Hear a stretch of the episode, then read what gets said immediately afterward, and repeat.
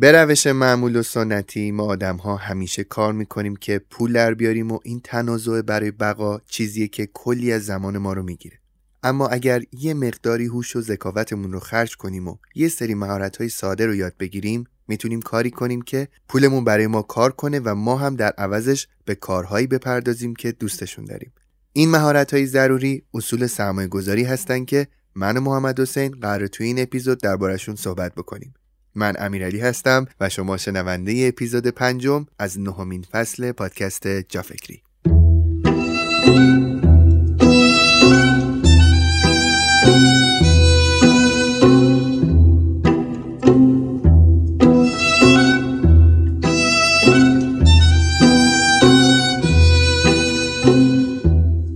اگه کمی به دوروبرمون نگاه کنیم می‌بینیم که دنیای اطرافمون با سرعت سرسام‌آوری در حال تغییره و فناوری های نوظهوری مثل هوش مصنوعی و حتی همین شبکه های ارتباط جمعی محیط و حتی خود ما رو تغییر میدن و دنیای کسب و کار هم از این قاعده مستثنا نیست.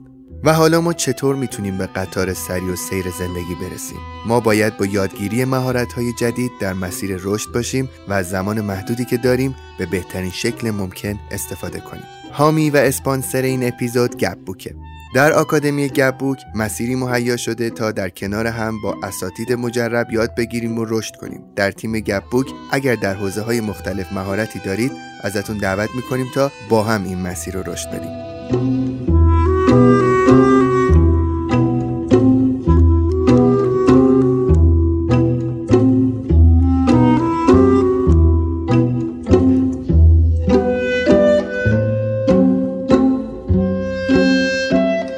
سلام محمد حسین خوبی؟ حالت چطوره؟ سلام امیر علی ممنونم. شما خوبی؟ قربونت برم به بگو ببینم چه خبر. خدا رو شکر سلامتی. کیف می‌کنیم این روزا با جافکری و خیلی ممنونم ازت که این فرصت رو در اختیار من قرار دادی و ممنون از مخاطبان عزیز جافکری که همیشه با نظراتشون به من انرژی میدن و کمک می‌کنن که من بتونم هر اپیزود بهتر از اپیزود قبلی عمل بکنم. خیلی هم عالی مرسی از تو. بهم بگو که گفتی نظرات توی نظرات چیزی توجه تو جلب کرده که بخوای بهش پاسخ بدی؟ آره یکی از دوستان عزیزمون به اسم سمانه نوشته بابت اپیزود ممنون. امیدوارم محمد حسین پیاممو ببینه. هممون موقع راه اندازی کسب و کار یه بخش از ذهنمون به فکر درآمده. با اون تایمی که طول می‌کشه که کسب و کار رو غلطک بیفته با اون ناامیدی های درون امیدها باید چگونه برخورد کرد؟ خیلی قشنگ نوشته. آره و به بگو تو پاسخت چیه؟ ببین من به این دوست عزیزمون میگم که ناامیدی همیشه بخشی از مسیر انسانه. چه اون مسیر مسیر کسب و کار باشه چه مسیر تحصیل باشه مسیر ازدواج باشه هرچی بالاخره ناامیدی توش هست. ولی مهم اینه که شما با اون ناامیدی کنار بیای و اون رو به عنوان یکی از عوارض طبیعی فعالیت بپذیری. من یه دوستی دارم امیر. حرف خیلی قشنگی می‌زنه. میگه آقا وقتی که انتخاب تو کردی وقتی می‌دونی که این جونیه که باید بکنی دیگه ناامیدی چی میگی این وسط؟ ناامید باشی یا نباشی باید ادامه بدی. تو هم که مسیر رو انتخاب کردی می‌دونی که راهی جز رو اندازی کسب و کار نداری دیگه ناامید شدن اصلا معنا نداره. معنا نداره نه که نباید اصلا ناامید بشی یا بهش نباید توجه کنی.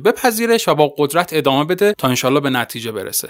کاملا باید موافقم چون خود من هم تو مسیرم این مسائل تا حالا زیاد شده که تجربه بکنم. محمد حسین امروز قرار با هم در مورد سرمایه گذاری و کمی هم در مورد ارزهای دیجیتال صحبت بکنیم. موافقی که بحثمون رو زودتر شروع بکنیم. ببین می‌خوام در رابطه با خود سرمایه گذاری و تعریفش و لزومش اول صحبت بکنم. اصلا ما چرا سرمایه گذاری می‌کنیم؟ سرمایه گذاری یعنی چی؟ یعنی اینکه آقا من یه بخشی از دارایی فعلیم رو ازش چشم پوشی بکنم بذارمش کنار. به این امید که در آینده هم ارزشش افزایش پیدا بکنه و همین که یه چیزی دست منو به صورت ماهانه بگیره. حالا این دارایی که الان من ازش چشم پوشی می‌کنم و می‌تونم الان خرجش بکنم باش برم مسافرت خرید بکنم کیف بکنم باهاش اینو که ازش صرف نظر می‌کنم چیاست؟ خب مثلا پول می‌تونه باشه که خیلی رایجه وقتی ما میگیم سرمایه گذاری اولین چیزی که به ذهن هممون می‌رسه پول دیگه. می‌تونه زمان باشه. من یه زمانی رو که الان می‌تونم به یه کار دیگه اختصاص بدم اختصاص میدم به کسب و کارم. زمانم روی کسب و کارم سرمایه گذاری می‌کنم. یا اینکه می‌تونه حتی مهارتم باشه. یه مهارتی دارم مهارتم رو به عنوان سرمایه میارم وسط الان ازش استفاده می‌کنم. جای دیگه خرجش نمی‌کنم هدفمند ازش استفاده می‌کنم که بعدها هم به مهارتم افزوده بشه. همین که یه چیزی دستمو بگیره از نظر مالی. بنابراین سرمایه گذاری اگه بخوایم خیلی به صورت کلاسیک و کتابی بهش نگاه بکنیم میشه اون دارایی که شما الان می‌ذاری کنار به امید اینکه بعدا ازش استفاده بکنی ارزشش افزوده بشه و یه جایی دستت رو بگیره. محمد حسین یک تفکر اشتباهی که من فکر می‌کنم تا مدت زمان زیادی هم حداقل به من حاکم بوده این بوده که من باید یک درآمد خیلی زیادی رو در ماه داشته باشم که بعد بخوام قسمت خیلی زیادیش رو سرمایه گذاری کنم. یعنی آدم ناخودآگاه نگاهش به پسنداز یا سرمایه گذاری این شکلیه که من باید قسمت زیادی از درآمدم رو برای این قضیه بذارم کنار وگرنه اگر که اینجوری نباشه اشتباهه یا حداقل تاثیرگذار نیست. مثلا اگه من ماهی 3 میلیون تومان درآمدم باشه انگار باید 2 میلیون 500 رو بذارم تو پسنداز یا سرمایه گذاری حالا من نمی‌دونم قانونش اینه که چند درصد از درآمدت رو به هر کدوم اختصاص بدی. ولی اگه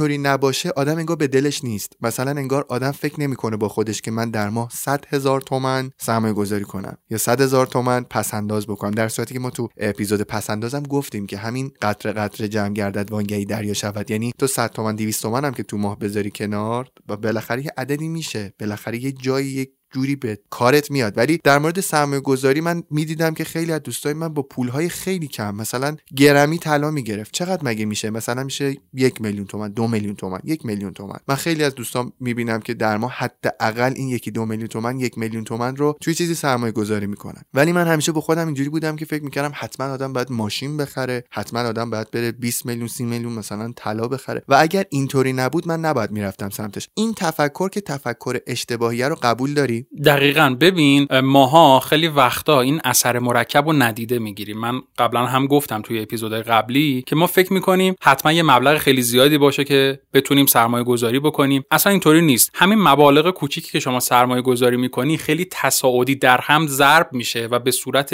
یک کامپاوند افکت همون اثر مرکب یو یه مبلغی میشه که اصلا خودت بعد از مثلا چند ماه باورت نمیشه که تو این پسنداز یا سرمایه گذاری رو انجام دادی. سرمایه گذاری هم مثل پسنداز یک فرهنگ یک عادت و یک مهارته که ما باید سعی بکنیم اون رو کسبش بکنیم. هر کی بتونه این فرهنگ رو توی خودش رشد بده و بهش عادت بکنه بعدها که تریلیاردر هم میشه وضع مالیش خیلی خوب میشه اون وقت می‌تونه به کار ببره. ولی اگه الان که درآمدمون کمه که پسنداز زیادی نمی‌تونیم بکنیم که سرمایه گذاری زیادی نمی‌تونیم بکنیم اصطلاحا به قول بازاریا تک چرخامون الان نزنیم با این پوله تجربه رو با این پوله کسب نکنیم بعدا که وضعمون خیلی خوب میشه ممکنه که اون پوله رو هدر بدیم و نتونیم جای درست سرمایه گذاری بکنیم یا پس انداز بکنیم. الان هم سرمایه گذاری شکر خدا یه جوری شده که دیگه نیاز به مبالغ کلان نداره چون محل های سرمایه گذاری یا اصطلاحا اون انتیتی های سرمایه گذاری رفته بالا. فقط دیگه مسکن نیست فقط دیگه ماشین نیست فقط حتی دیگه طلا نیست. توی خیلی چیزهای دیگه با مبالغ اندک ما می‌تونیم سرمایه گذاری بکنیم که توی این اپیزود دربارهشون صحبت می‌کنیم.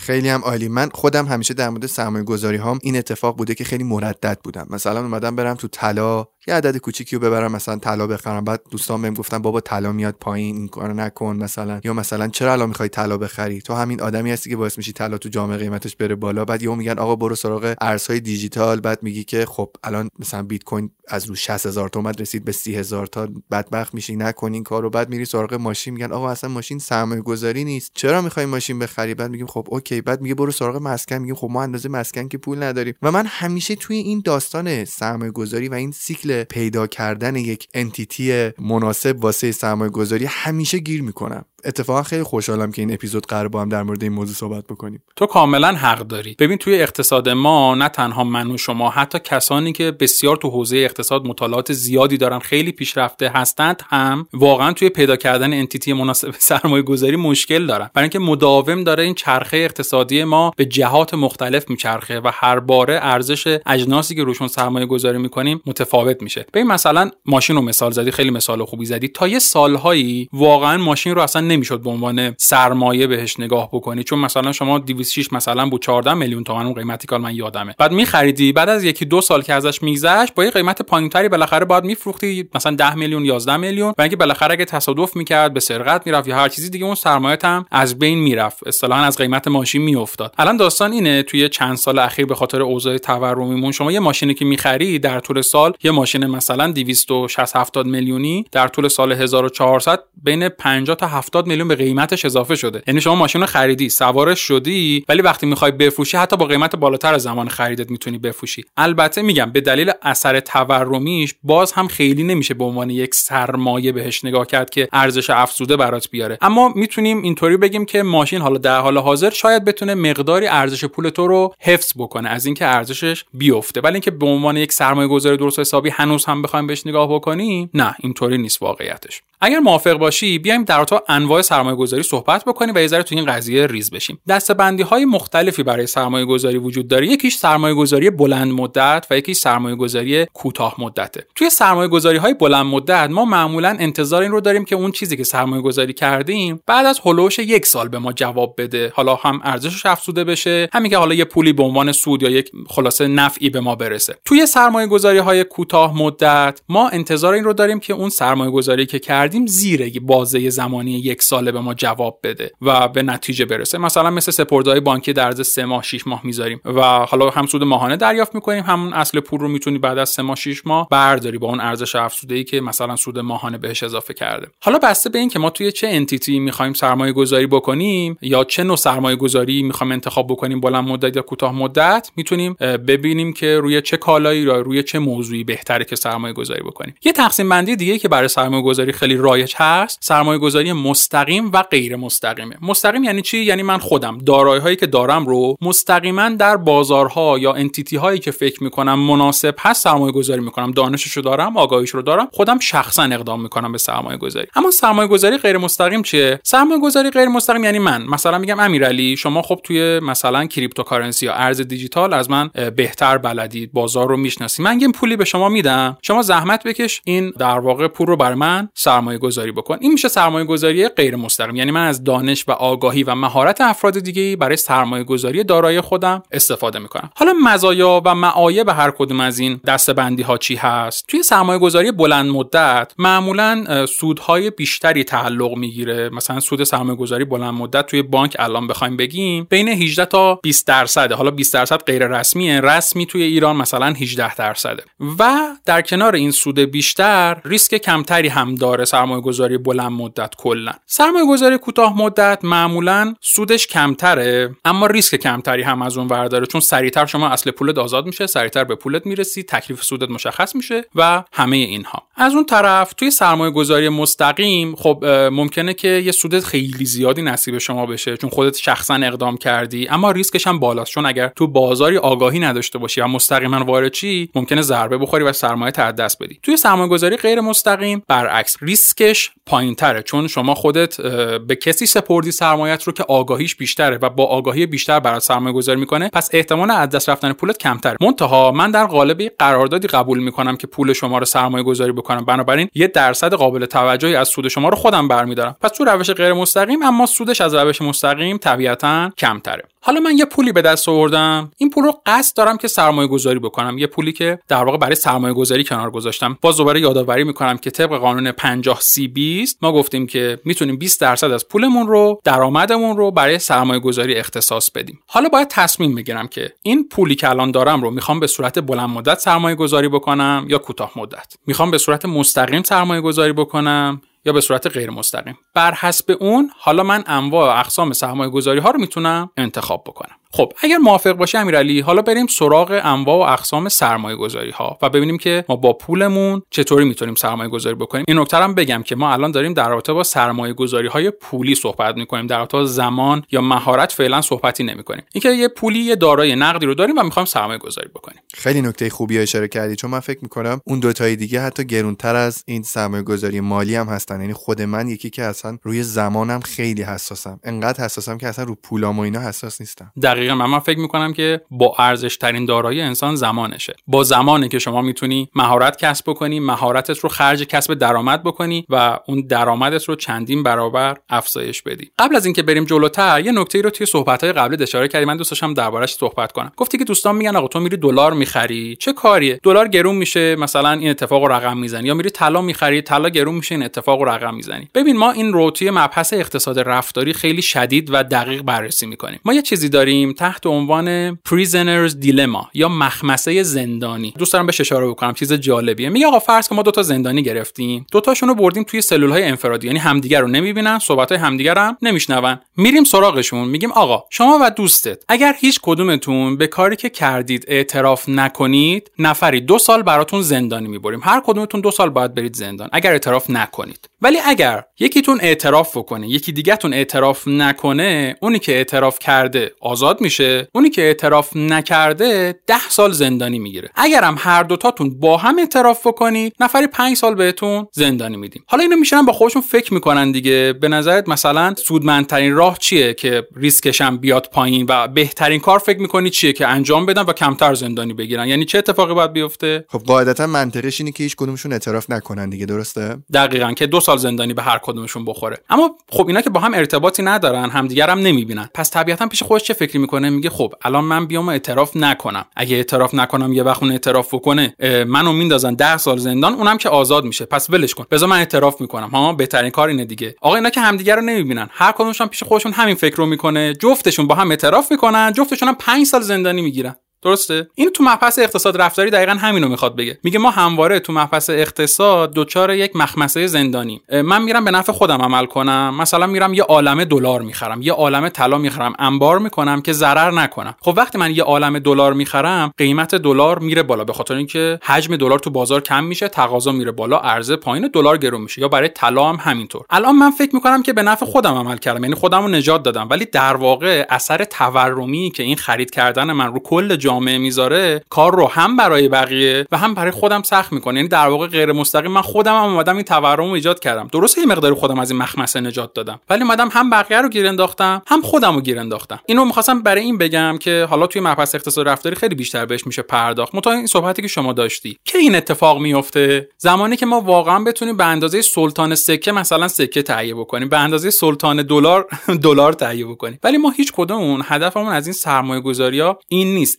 انقدری پول نقد نداریم که بخوایم این تاثیر شگرف و وحشتناک رو توی بازار ایجاد بکنیم. صرفا به اندازه ای که بتونیم آینده مالی خودمون تضمین بکنیم پس انداز می‌کنیم سرمایه گذاری می‌کنیم و البته این سرمایه گذاری رو هم می‌شود در جاهای انجام داد که خیلی به تورم دامن نزنه. آخه ببین اثر مرکب و اینجا هم باید در نظر بگیری دیگه. شاید من مثلا 100 دلار بخرم ولی 10 نفر مثل من یهو میشه هزار دلار. 100 نفر مثل من همینجوری این دلارها داره انقدر زیاد میشه که عملا می‌تونیم بگیم دوستان من توی اون توصیه هاشون درست می‌گفتن که ما خودمون داریم گرون می‌کنیم دلار. یعنی خودمون باعث بدبختی خودمونیم. واقعا من تو این چند سال نه سکه خریدم نه دلار. یعنی هر باری که اومدم برم سمتش گفتم من دلم نمی‌خواد قسمتی از این تورم جامعه باشم در صورتی که منطق به من میگفتش که پول تو ریال نگه ندار. می‌دونی؟ ولی به خودم فکر کردم که من دلم نمی‌خواد قسمتی از این بازی ناجوان مردانه باشم چون دلار رو خودمون کردیم 20 هزار تومن دیگه. البته خب از این طرف هم خیلی میگن که آقا جان اصلا ما مردم تقصیر نداریم. در از حکومته که داره میگه که دلار چقدر باشه و این بازی های روانی را میفته واسه اینکه چه می‌دونم مثلا دولت کسری بودجهش رو بخواد جبران بکنه و از جو داستانا نمی‌دونم واقعا. من که آخر سر نفهمیدم سر در نیوردم آره ببین این حجم نقدینگی که ولی دست مردم و در گردشه مردم که میگم عموم جامعه است دیگه نه. تعداد خاصی که خب حجم نقدینگی بالایی رو در اختیار دارن. این اثرش انقدری توی تورم نشون داده نمیشه تا اینکه مثلا یک جانب خاصی یک در واقع شخص خاصی با میزان بسیار زیادی از نقدینگی ورود می‌کنه به این بازارها. و البته بگم ما اصلا قصد نداریم که دلار و ارز رو به عنوان یکی از موارد سرمایه گذاری مطرح بکنیم. چون هیچ جای دنیا به اندازه ایران در واقع ارز یا پول به عنوان سرمایه خرید و فروش و نگهداری نمیشه. و اصلا این رو هم من خیلی سرمایه گذاری مطمئنی نمی‌بینم مگر در شرایط خیلی خاصی. چون هم به اوضاع تورمی ممکنه دامن بزنه. همین که خیلی کار بهتر میشه کرد که هم به نفع خودمون باشه هم به نفع جامعه باشه که در ادامه خیلی بهش من بیشتر اشاره می‌کنم. چقدر مشتاقم که بدونم راههای دیگه که غیر از دلار اونجور چیزا توصیه می‌کنی چیه؟ بریم سراغ اولین نوعی از سرمایه گذاری که می‌خوام دربارش صحبت بکنم و اون هم سرمایه گذاری در اوراق بهادار و اوراق قرضه هستش. اوراق بهادار یعنی چی؟ همین برگه سهام. یعنی همین سهامی که خرید و فروش میشه. حالا کاری ندارم با توجه به اتفاقاتی که توی بورس ما افتاد توی یکی دو سال اخیر و دخالتی که توی اوضاع بورس اتفاق افتاد یه ذره اوضاع به هم ریخت. اما واقعیتش اینه که همه جای دنیا مشارکت در تامین سرمایه برای شرکت های تولیدی و صنایع یکی از انواع مناسب و البته سودآور سرمایه گذاری مطرح میشه. سهام چیه؟ من و شما در قالب یه مقدار پول میایم بخشی از مالکیت یک شرکت رو می‌خریم. به حد توانمون. من مثلا دو میلیون توان دارم شما 5 میلیون توان داری. میریم بخشی از اون سرمایه شرکت رو می‌خریم مالک شرکت میشیم و این پول ما میره برای گردوندن چرخ شرکت. مثلا سهام سیمانی می‌خریم میره توی کارخونه برای تولید سیمان. و وقتی اون سیمان فروش میره یه سودی حاصل میشه از اون فروش. و اون سود رو بین من و شمایی که سهامدار هستیم به نسبت میزان سهاممون تقسیم بندی می‌کنن. و مثلا سود منو می‌پردازن سود شما رو هم می‌پردازن. و البته خود اون برگه سهام هم سوای از اون سودی که بهش تعلق می‌گیره اگر شرکت سودآور باشه دارای ارزش افزوده میشه. و مثلا برگه سهامی که من و شما 100 تومن خریدیم هر برگه رو اگر شرکت رو به سود باشه هر برگهش ممکنه سال دیگه بتون هزار تومن مثلا بفروشی. که اینا حالا سازوکاره مخصوص به خودشو داره خیلی نمی‌خوان واردش بشیم. در مورد این موضوع سوال ازت بکنم. ببین خب من که خودم خیلی علاقه ندارم به اینکه توی شرکت های ایرانی سرمایه گذاری کنم نظر شخصی منه. مثلا من وقت دلم نمی‌خواد توی سهام ایران خودرو وقتی می‌دونم ماشیناش چیه یا مثلا سایپا که از ایران خودرو بدتر سرمایه گذاری بکنم. تو سرمایه گذاری در شرکت های خارجی رو پیشنهاد می‌کنی؟ آره حتما. و این وضعیتی که الان اینترنت و دهکده جهانی و ارتباطات برای ما ایجاد کرده باعث شده که ما بتونیم خیلی راحت توی بورس های حتی مثلا کشورهای دیگه وارد بشیم. البته کشور به کشور فرق می‌کنه شرایط خاص خودشو داره که باید خیلی دربارش مطالعه بشه. ببین وقتی میگیم سهام منظورمون نیستش که هر سهامی رو بخری. اصلا وارد شدن توی هر بازار مالی و سرمایه گذاری نیاز به دانش خودش داره. مثلا همین شرکت هایی که شما مثال زدی دارن علنا میگن آقا ما داریم زیان میدیم. طبیعتا شما الان بری سهامش رو بخری نه تنها هیچ سودی به تعلق نمی‌گیره بلکه ارزش اون برگه سهامت هم ممکنه سال دیگه توی مجمعی که برگزار میشه بیاد پایینتر. این شرکت ها همشون یه سایتی ما داریم به اسم سایت کدال تو اون سایت کدال همه شرکت های ایرانی موظفن که صورت وضعیت ها و صورت های مالیشون رو سالانه منتشر بکنن یا تو اون گزارش سال مالی که برای خودشون مشخص کردن. شما می‌تونید بری ببینید شرکتی که می‌خوای توی سرمایه گذاری بکنی. زیانده بوده سوده بوده و باید همه اینها با آگاهی و دانش لازم صورت بگیره. ببین این روش های سرمایه گذاری که ما الان داریم معرفی می‌کنیم این نیستش که از فردا مثلا هر کی داره جا فکری رو میشنوه بره شروع کنه توی یکی از این بازارها وارد بشه. نه اینا کاملا نیاز به آگاهی داره و قبلش باید این کاملا بررسی بشه. محمد روش دیگه غیر از سهام چیه؟ ببین غیر از سهام همین اوراق بهادار یکیش اوراق قرضه هست. یعنی چی؟ یعنی شرکت ها میان یه سری برگه چاپ می‌کنن و در قبال اون برگه که مثل یک رسید میمونه از شما مقداری پول دریافت می‌کنن و این پول رو میرن توی توسعه شرکت سرمایه گذاری می‌کنن خرج می‌کنن و سودش رو به شما میدن. ولی با این برگه اوراق قرضه فرقش با سهام اینه که شما دیگه مالک بخشی از اون سهام شرکت نیستی فقط انگار داری سرمایه گذاری می‌کنی. این به دلیل اینکه یه کوچولو با قوانین بانکداری اسلامی مغایره تو کشور ما خیلی کمتر انجام میشه و در واقع داره حذف میشه و اصلا خب تو سیاست های بانک مرکزی نیست. اما اوراق قرضه شرکت های خارجی رو هم حتی میشه وارد شد که باید البته خیلی آموزش های دقیقی توش دیده بشه. و اما مورد بعدی که می‌خوام بگم در رابطه با بازارهای مالی مثل فارکس هستش. فارکس هم یه بازاری هست که بسیار سودآور وارد شدن توش البته نیاز به آگاهی داره. تو این بازار ارزهای کشورهای مختلف در قبال همدیگه خرید و فروش میشه. مثلا دلار در مقابل ریال یا مثلا در واقع لیر ترکیه در مقابل دلار فرانک سوئیس در مقابل فلان. و خلاصه این ارزهای مختلف میان با همدیگه تبادل پیدا می‌کنن و این کاهش و افزایش ارزش ارزها در مقابل همدیگه هستش که به شما سود میده و شما می‌تونی تو اون بازار سود کسب بکنی. و بازار فارکس یک مکانی که اگه شما با آگاهی واردش بشی الان خیلی از دوستان من که دارن توش کار می‌کنن میگن که بازدهی مالیش از مثلا بازار cryptocurrency یا ارز دیجیتال خیلی بهتره و نوساناتش بسیار کمتر از اون بازاره. اینو پیشنهاد می‌کنم به دوستانی که دارن گوش می‌کنن ما رو که دربارش اطلاعاتشون رو بیشتر بکنن اگه بخواستن واردش بشن. چقدر جالب یادم باشه بعدا بیشتر در موردش ازت بپرسم. اما مورد بعدی چیه؟ یکی از موارد دیگه که میشه به عنوان سرمایه گذاری در نظر گرفت سرمایه گذاری در ملک. خب این خیلی در واقع جا افتاده و بارز هست توی کشور ما و خیلی رایج بوده از گذشته ها البته توی کشور ما به دلیل نوسانات تورمی و افزایش قیمت هایی که داریم بعضی اوقات خود ملک جداگانه به عنوان یک سرمایه ارزشمند محسوب میشه. حتی اگر بازدهی مالی ماهانه نداشته باشه چون ما همیشه این ارزش افزوده ملک خودش یه مبلغ قابل توجهیه. به ویژه در سالهای اخیر. ببین شما مثلا کتاب سرمایه گذارای خارجی رو که می‌خونی مثلا امریکایی مثل همین رابرت کیوساکی که اپیزود قبلی هم دربارش صحبت کردیم می‌گفت آقا من ملکایی رو می‌خرم که بتونم از اجاره ماهانش از درآمد ماهانش استفاده بکنم و بعضی موقات ملک رو می‌خره اجاره ماهانش رو می‌گیره با اون اجاره ماهانه پول وامی که برای خرید ملک مثلا گرفته بود و باز پرداخت می‌کنه. یعنی انگار ملک رو به قول خودش داره مجانی به دست میاره. منتها این الگوی خیلی تو کشور ما قابل اجرا نیست به خاطر اینکه تو این سالهای اخیر به خاطر این جهش قیمتی مسکن قیمت خالص مسکن و ارزش کلی مسکن نسبت به اجاره تعادلش به هم خورده. و مثلا یه خونه به همون اندازه که قیمتش رفته بالا اجارش بالا نرفته. و شما اگه بخوای بری وام بگیری یه خونه بخری مسلما نمی‌تونی صرفا با اجارش الان تو این وضعیت قسط وامو پرداخت بکنی. و باید یه پول خیلی بیشتری داشته باشی کنار گذاشته باشی که بتونی خونه رو بخری بی دغدغه. دقت کردی همه این سرمایه گذاری که میگی توی ایران یک داستانی پشتش هست؟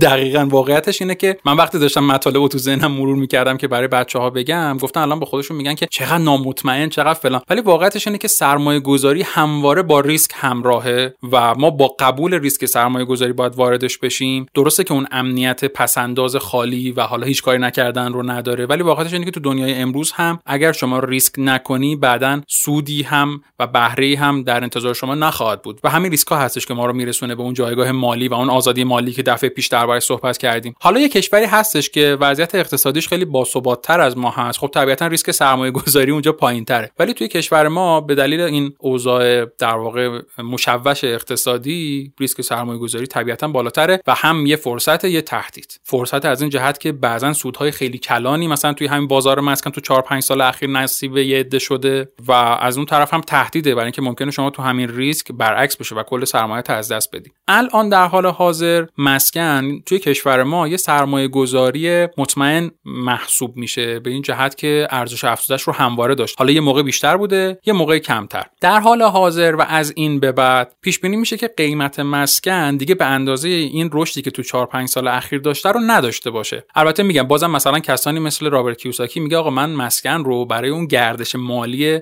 ماهانش روش حساب باز می‌کنم. افزایش قیمتش رو به عنوان اون سس اضافه و روکش روی شیرینی در نظر می‌گیرم. ولی توی اقتصاد ما اینطوریه که واقعا کار اصلی اون افزایش قیمته می‌کنه و طبیعتا اون اجاره زمانی کارا خواهد بود به عنوان سود خالص و مکفی برای شما در نظر گرفته میشه که خونه تمام کمال مال خودت باشه و با وام مثلا نخریده باشی که مجبور باشی بدهی وامت رو تصویه بکنی. یکم سرمایه گذاری توی ملک نیاز به مطالعه بیشتر داره. علیرغم اینکه خیلی فکر می‌کنن کار ساده ایه ولی اینکه ملک کجا باشه کی بخریم چقدر وام بگیریم چقدر پول نقد بذاریم چقدر اجاره بدیم چقدر رو اجاره حساب بکنیم چقدر رو رهن حساب بکنیم. و همه اینها یه مسائل بسیار پیچیده و مهمی هستش که نیاز به آگاهی و دانش بیشتر داره. شاید خیلی توی مدت زمان اپیزود فرصت نشه بهش بپردازیم ولی حتما قول میدم که در آینده بیشتر دربارش صحبت بکنیم. چقدر خوب. بریم سراغ گزینه بعدی واسه سرمایه گذاری گزینه قبلی که دربارش صحبت کردیم شامل ملک و حالا زمین و مستقلات و اینا بودش. مورد بعدی برای سرمایه گذاری می‌تونه فلزات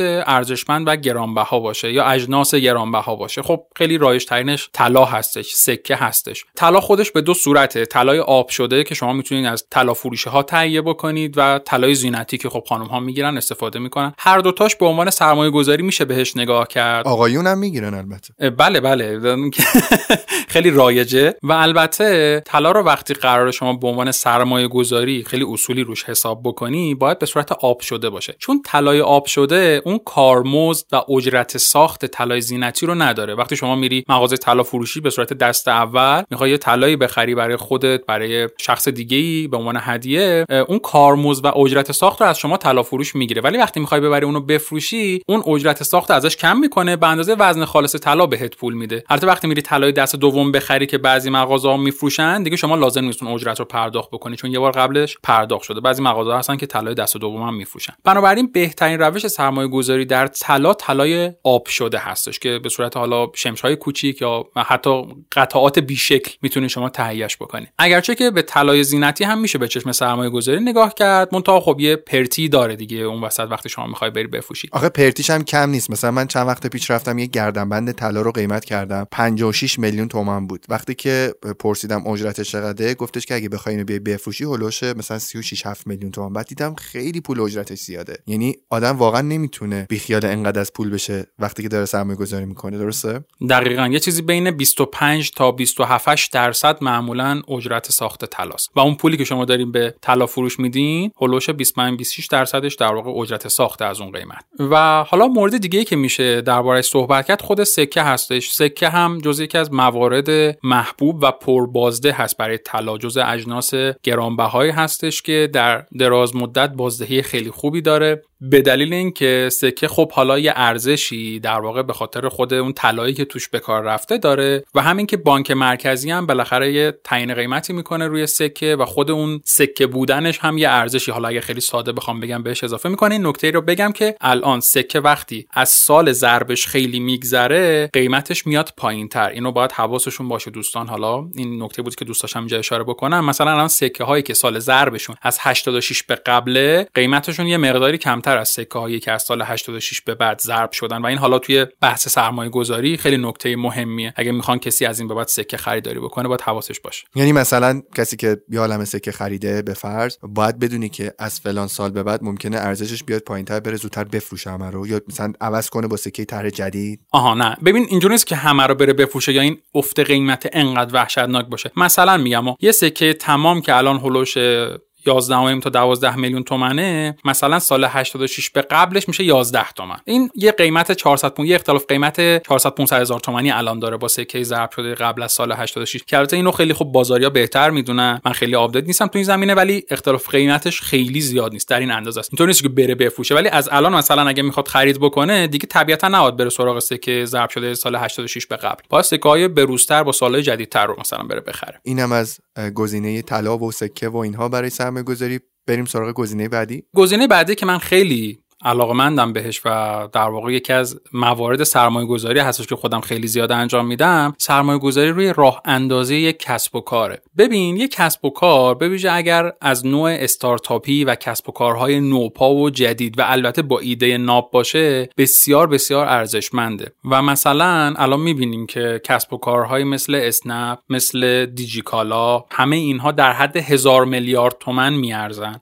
و سوای از اینکه یه درآمدی ماهانه برای اون صاحبان کسب و کار ایجاد می‌کنن خودشون هم دارای ارزش افزوده میشن. حالا من کسب و کارهای آنلاین رو مثال زدم برای اینکه اصلا دنیا داره میره به این سمت. می‌گفتن که قبلا ها پیش بینی می‌شده تا سال مثلا 2040 همه کسب و کارها برن به سمت آنلاین شدن. اما این پاندمی کووید 19 خیلی این داستان رو جلوتر انداخت و الان میگن تا سال 2025 کسب و کارهایی که آنلاین نباشند خواهند مرد و دیگه حیاتی به اون صورت نخواهند داشت. این رو برای این دارم میگم که دوستانی که الان صحبت منو میشنون اگه به فکر راه اندازی کسب و کار هستن همزمان به فکر آنلاین کردنش هم باشن. یعنی با این ایده برن جلو که هر کسب و کاری که راه میندازن یا جزء آنلاین هم حتما براش داشته باشن. یه عکسی دیروز توی explore اینستاگرام هم دیدم خیلی جالب بود. یک هلیکوپتری بودش که یک فیلمبردار روی درش نشسته بود و داشت فیلمبرداری می‌کرد. مال سال 2005 بود. و 2015 یه دونه quad یه دونه drone وایستاده بود اون بالا و داشت فیلم می‌گرفت و نوشته بود زیرش که در فقط 10 سال دو نفر شغلشون از دست دادن. یعنی این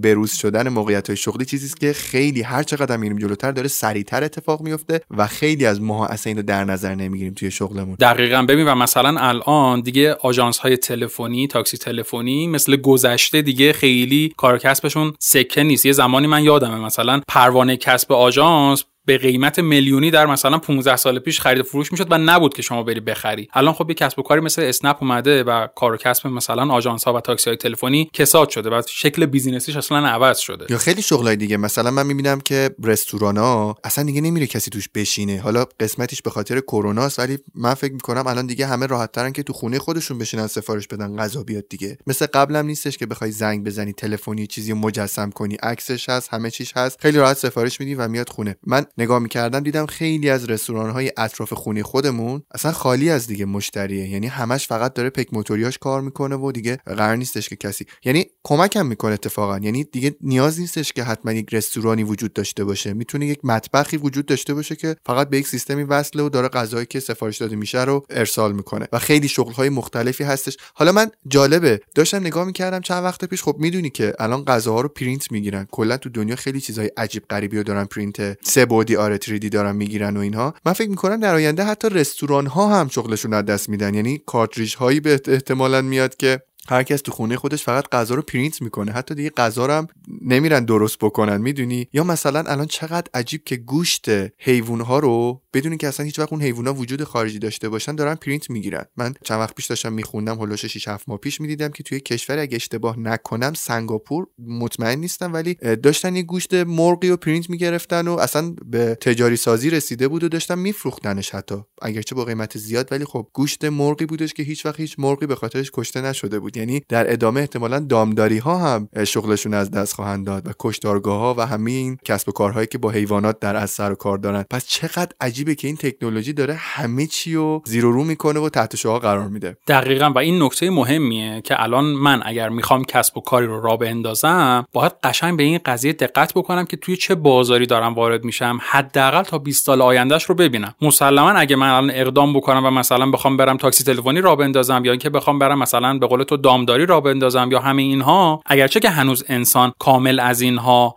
مستقل نشده وابستگیش کاملا قطع نشده. ولی در آینده نچندان دور این اتفاق میفته آقا ما اصلا از علم پزشکی و رشته جراحی که خیلی وابستگی به اپراتور یا همون پزشک و جراح داره که خب نداریم دقیقا. و الان ربات هایی اومدن که دارن کار یک جراح رو خیلی بهتر از خود جراح انجام میدن. هوش مصنوعی اومده که داره مثلا وقتی شما میری جلوش سرفه می‌کنی تشخیص می‌تونه بده که این سرفه شما به خاطر کووید به خاطر آنفولانزاست یا به خاطر حالا مشکلات دیگه. می‌خوام بگم که حتی ممکنه پزشکان هم در آینده نچندان دور بیکار بشن. و بنابراین من اگه قرار روی چیزی سرمایه گذاری بکنم روی کسب و کاری سرمایه گذاری بکنم با مطالعه کافی و تحقیقات بازار و اطلاعات بسیار زیاد باید اتفاق بیفته که پنج سال دیگه پشیمون نشم با کلی سرمایه و وقتی که گذاشتم. من میگم کسب و کار خیلی سرمایه گذاری خوبیه به این دلیل که هم خودش ارزش ذاتی پیدا می‌کنه هر کسب و کاری که شما راه میندازی بالاخره مشتری خودش رو داره ارزش افزوده خودش رو داره خودش قابل قیمت گذاریه همین که یه گردش مالی ماهانه برات ایجاد می‌کنه. همین که اگر مقیاسش از یک اندازه بزرگتر باشه چند نفر دیگر هم می‌تونه ببره سر کار و اصطلاحا یه کارآفرینی اتفاق میفته و این خیلی سرمایه گذاری دلچسب و شیرینیه برای من و سعی می‌کنم بیشتر سرمایه گذاریم رو توی این قسمت انجام بدم. ولی میگم باید دوستان برگردن رجوع بکنم به روحیاتشون به اون چیزی که توی قسمت قبلی دربارش صحبت کردیم. ببینم با کدوم مدل سرمایه گذاری کوتاه مدت بلند مدت مستقیم یا غیر مستقیم راحت ترن و بر حسب اون یکی از این مواردی که ما توی اپیزود بهش اشاره کردیم رو انتخاب بکنن. من چقدر با این طرز فکرت موافقم که تو سرمایه گذاری رو بیای بذاری روی کسب و کار جدید که آدم های دیگر رو هم درگیر می‌کنه. واقعیتش اینه که تو دنیای امروز که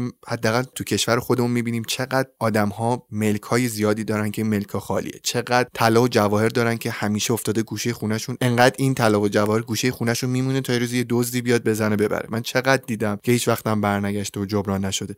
و به جای اینکه آدم این کارا رو بکنه که همون داستان زندانی که تعریف کردی اتفاق بیفته تولید شغل و کسب و کار توی مملکت ما اتفاق بیفته. یعنی ما واقعا بیایم به کسب و کارهایی فکر بکنیم و سرمایه گذاری کنیم که باعث میشه آدمهای بیشتری بیان سر کار و اون پول بیشتر در گردش باشه و اتفاقهای بهتری بیفته. ما الان نگاه می‌کنیم می‌بینیم چقدر کسب و کارها محدود شدن و چقدر تعدادشون کسب و کارهای موفق کمه. مثلا میگم شما الان همین شرکت های تاکسی رانی رو نگاه می‌کنین یکی دو تا بیشتر نیستن و رقیبی دیگه ندارن. یا اسنپ فود اسنپ فود که الان خیلی از ما در طی روز باش درگیریم و داریم ازش غذا سفارش میدیم اصلا رقیب نداره. یه ریحونی بودش قبلا که اونم دیگه هست شد گذاشته شد کنار. و چقدر هنوز فضای سرمایه گذاری وجود داره و ما اصلا غافلیم. نمی‌خوایم. می‌خوایم بریم سریع طلا بخریم جواهر بخریم ملک بخریم. من که اصلا از سرمایه گذاری ملک واقعیت بدم میاد. من یه مدت یکی از دوستانم کار می‌کرد میگفتش که خیلی کارشون اینه که یه ملک رو می‌خرن 20 میلیون 30 میلیون می‌ذاره روش میفروشه در عرض مثلا چند هفته. می‌دونی؟ میگه همون ملک اصلا کاری هم نمی‌کنه با تورم هم کار نداره. تا می‌خره مثلا یه عددی رو می‌ذاره روش و میگه من اینو میفروشم. یعنی اصطلاحا همین دلالیه. کاری که تو اصلا هیچ اثری نمی‌ذاری. فقط داری پول تو بیشتر می‌کنی. یعنی انسانیش هم اینه که تو وقتی داری یک سرمایه گذاری می‌کنی یه زحمتی بکشی و یک پولی رو به دست بیاری. صرفا اینکه پولت برات کار بکنه من فکر می‌کنم حداقل تو جامعه امروز ما که اینقدر عقبیم هنوز از دنیا اینقدر جا داریم برسیم به دنیا چقدر اشتباه در از این شکل سرمایه گذاری. ببین امیرعلی خود همین اینترنتی شدن و پیشرفت کسب و کارها خانه‌ها داره یک سری از شغلها رو از بین می‌بره. خودت اشاره کردی. و این باعث میشه یک سری از افراد با یک سطوح خاصی از مهارت همیشه تو این جامعه از این به بعد بیکار بمونن. و من فکر می‌کنم همونطور که شما اشاره کردی مسئولیت ما هستش که به عنوان یک شهروند اگر می‌تونیم به اشتغال نفرات کمک کنیم. البته بخش عمده از این کارها وظایف دولته. دولت باید این اشتغال رو ایجاد بکنه. ولی ما می‌تونیم اگر توانش رو داریم بیایم این شکل از سرمایه گذاری رو انتخاب بکنیم که هم به اقتصاد کشور خودمون کمک بکنیم هم به جامعهمون کمک بکنیم. ولی میگم این لزوما تکلیفی برای همه نیست. ممکنه یکی سرمایه گذاری کوتاه مدت رو انتخاب بکنه. خب طبیعتا میره مثلا توی بانک سپردش رو می‌ذاره. یا یکی سرمایه گذاری بلند مدت رو انتخاب بکنه. می‌تونه بیاد رو کسب و کار حساب بکنه. می‌تونه بیاد روی خرید طلا مثلا حساب بکنه. پس میگم به توان افراد و سلیقه سرمایه گذاریشون این option هایی که ما گفتیم می‌تونن انتخاب بکنن. البته option های سرمایه گذاری خیلی بیشتر از این هاست ولی خب زمان اجازه نمیده که ما بپردازیم. و سعی کردیم که به اصلی ترین entity های سرمایه گذاری در واقع اقدام بکنیم. و یه نکته دیگه این که برای همون داستان ملک اینه که الان خرید ملک توی کشور ما دیگه مصرفی نیست. همه افراد اونایی که پول دستشونه به چشم سرمایه گذاری به ملک نگاه می‌کنن و ملک های رو خریدن خالی گذاشتن قیمتش داره میره بالا که بفروشن. اما افرادی که مصرف کننده هستن یعنی ملک رو می‌خوان برای اینکه توش سکونت بکنن متاسفانه الان توان خرید ملک رو ندارم. و من فکر می‌کنم که این به خاطر همون تفکرات سرمایه گذاری امنه و ریسک ناپذیر بودن ماهاست که این اتفاق داره میفته. امیدوارم که به زودی این داستان هم سر و سامون پیدا بکنه. محمد می‌دونم که خیلی موارد بیشتری واسه سرمایه گذاری وجود داره ولی همطور که تصمیم گرفتیم قرار شد که خیلی هم دیگه تخصصی نپردازیم. مثلا سرمایه گذاری در مورد فلزات و اتفاقهای دیگر رو. همونطور که قول داده بودیم می‌خوایم که یک قسمت کوچیکی از این حداقل اپیزود رو به بحث شیرین ارز دیجیتال هم بپردازیم. البته خیلی کوتاه چون نمی‌خوایم خیلی زمان اپیزود زیاد بشه. فکر می‌کنی که چی لازمه بدونیم در مورد ارزهای دیجیتال و این چه جور فضایی برای سرمایه گذاری؟ ببینم ایرالی من فکر می‌کنم که آینده مبادلات دنیا داره میره به سمت دیجیتالی شدن و ارزهای دیجیتال. با وجود فضاهای مجازی واقعیتهای مجازی دنیاهایی مثل متاورس که الان خیلی صحبتش هست همواره داره مرزهای اقتصادی بین کشورها برداشته میشه و الان مثلا اگر من و شما بخوایم یه جنسی رو از آمازون بخریم باید دلار پرداخت بکنیم لزوما و در واقع باید بریم تو درگاه خاص خود آمازون خرید رو انجام بدیم. یه ذره این مبادلات ارزی برای من و شما محدودیت ایجاد می‌کنه به دلیل قوانین کشورمون قوانین کشور مقصد تحریم ها ولی وقتی داره دنیایی مثل متاورس اتفاق میفته این مرزها داره برداشته میشه و من و شما به راحتی تا چند سال آینده چند سال آینده که میگم مثلا دو سه سال آینده می‌تونیم با ارز دیجیتالی که در اختیار داریم بدون اینکه هیچ کدوم از دولت های طرفین متوجه بشن خرید و فروش اجناس و کالاهای مورد نظرمون رو انجام بدیم از دورترین شرکت های دنیا و به راحتی پرداخت بکنیم با دور زدن تحریم ها بدون اینکه کسی بتونه نظارت داشته باشه و آینده اقتصادی دنیا داره اصلا به این سمت میره. بنابراین من فکر می‌کنم دونستن راجع به cryptocurrency ها یا ارزهای دیجیتال از واجبات زندگی ما هاست منم همینطور فکر می‌کنم. حالا بیا بهم بگو که اصلا این ارز دیجیتال چی هست؟ ارز دیجیتال توی سال 2008 2009 یه فرد ناشناسی که هنوز نمی‌دونیم کیه و و گمان زنی ها در رابطه با هویتش زیاده به اسم ساتوشی ناکاموتو. چجوری اسمش حفظ کردی؟ سخت بود ولی خب خیلی معروف هم هست دیگه. یه بار دیگه بگو. you ساتوشی ناکاموتو.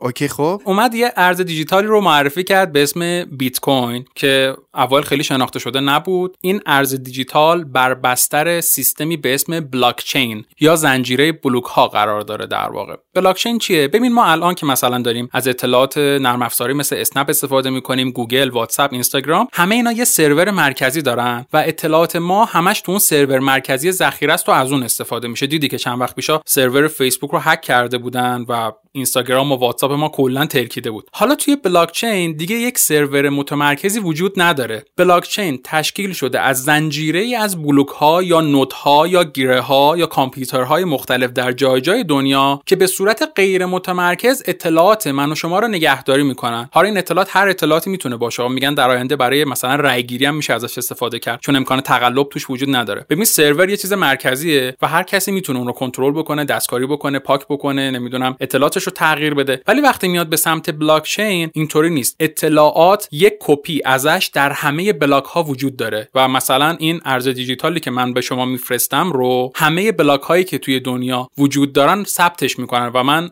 نمی‌تونم بعدا زیرش بزنم که آقا من بیت کوین بیشتری مثلا به تو فروختم یا شما بگین نه من بیت کوین کمتری دریافت کردم یا حتی میگن توی انتخابات دیگه امکان تقلب وجود نداره چون رأی ها همه جا ثبت میشه و کسی نمی‌تونه به صورت متمرکز دستکاری بکنه. خلاص این از بلاک چین خیلی مختصر ارزهای دیجیتال اومدن بر پایه سیستم بلاک چین در واقع ساخته شدن و معروف ترینش که حالا گفتیم بیت کوین هست الان یه ارزشی حول و حوش مثلا 43 هزار دلار داره در لحظه‌ای که من و تو داریم صحبت می‌کنیم برای تبادلات مختلف داره استفاده میشه. بشه ببین این ارزهای دیجیتال اصلا اومدن به میون که کم کم جای پولهای کاغذی رو بگیرن و دولت ها مثل امریکا هم خب از این نگرانن برای اینکه کم کم با وجود این ارزها ممکنه ارزش اون پول کاغذیشون از بین بره و دیگه در اختیار خودشون هم نیست. گفتیم دیگه غیر متمرکزه و خیلی روش کنترلی ندارن. البته من شنیدم که کم کم ریال هم قراره به صورت cryptocurrency یا ارز دیجیتال در بیاد که بشه راحت تو این فضاها مبادله بشه. حالا نمی‌دونم که چقدر عملیاتی هست. داستان اینه که خب اینها پولن واقعا یه پول رایج که الان به دلیل ارزش قراردادی که دارن دارن بین ماها خرید و فروش میشن. یعنی در واقع داریم به عنوان یک برگه سهام بهشون نگاه می‌کنیم. مثل ارز دلار که ما خرید و فروش می‌کنیم یه سری از افراد دارن با ترید کردن یا خرید و فروش کردن ارزهای دیجیتال توی صرافی ها درآمد کسب می‌کنن. مثلا بیت کوین ارزون می‌خره گرون میفروشه. یا مثلا وقتی گرونه میفروشه ریخت پایین ارزون شد. اصطلاحا دوباره می‌خره که برگرده به قیمت قبلیش و اینجوری داره سود کسب می‌کنه با خرید و فروش. به میگن ترید کردن. یه سری از افراد یه مقداری از این ارزهای دیجیتال رو می‌خرن از صرافی هایی که این کار رو انجام میدن و توی کیف پول های الکترونیکیشون ذخیره می‌کنن. نگه میدارن برای روز مبادا و به عنوان یک سرمایه گذاری بلند مدت بهش نگاه می‌کنن. ارزهای دیجیتال رو جدای از اینکه میشه از صرافی ها خرید میشه ماین هم کرد. یعنی در واقع میشه استخراج هم کرد و خب نیاز به ابزارهای خاصی داره. مثلا برق زیادی مصرف می‌کنه و البته توی کشور ما غیر قانونیه که دیگه هم میگن خیلی نمیصرفه با توجه به قیمت برق و سختی شبکه که اصطلاحا رفته بالا چون تعداد ماینرها زیاد شده و دیگه مثل قبل پاداش دریافت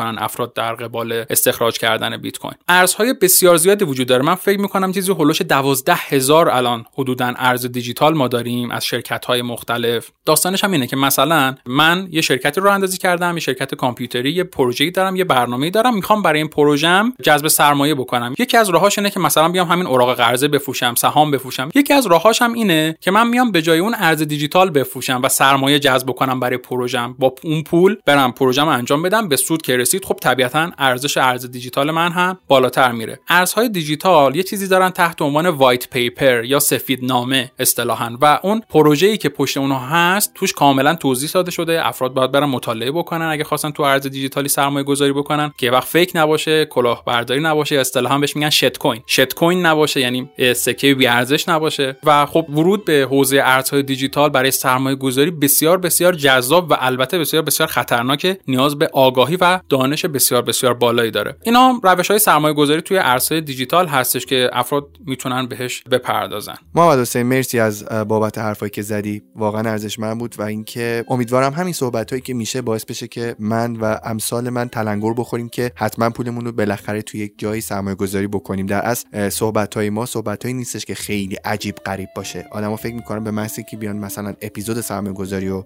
گوش بکنن انگار که مستقیما باید بهشون خط بده که همین الان چیکار کن. در صورتی که اینا صحبت هایی هستن که خب خیلی از ماها می‌دونیم نیاز به یادآوری و اینکه خب یه سری نکات هست که من ازت ممنونم که تو در مورد اینها به ما گفتی. در مورد مبحث ارزهای دیجیتال هم که قرار بود صحبت بکنیم که البته خیلی مختصر توضیح دادیم. این بحث یه بحث مفصلتر و پیچیده تریه که حالا در ادامه اگر که شنوندهای جا فکری تو فیدبکاشون به ما اعلام بکنن که ما بیشتر در موردش صحبت بکنیم حتما اگه موافق باشی یه اپیزودو بهش اختصاص خواهیم داد. نکته ای میمونه که بخوای بهمون بگی؟ نه امیرعلی خیلی خیلی ممنونم از تو و همه شنوندگان عزیز جا فکری خواهش می‌کنم اگر نظری در رابطه این اپیزود یا اپیزودهای آینده دارن حتما با ما در میون بذارن. منم تمام و کمال در خدمت شما و شنوندهای عزیز جا فکری هستم.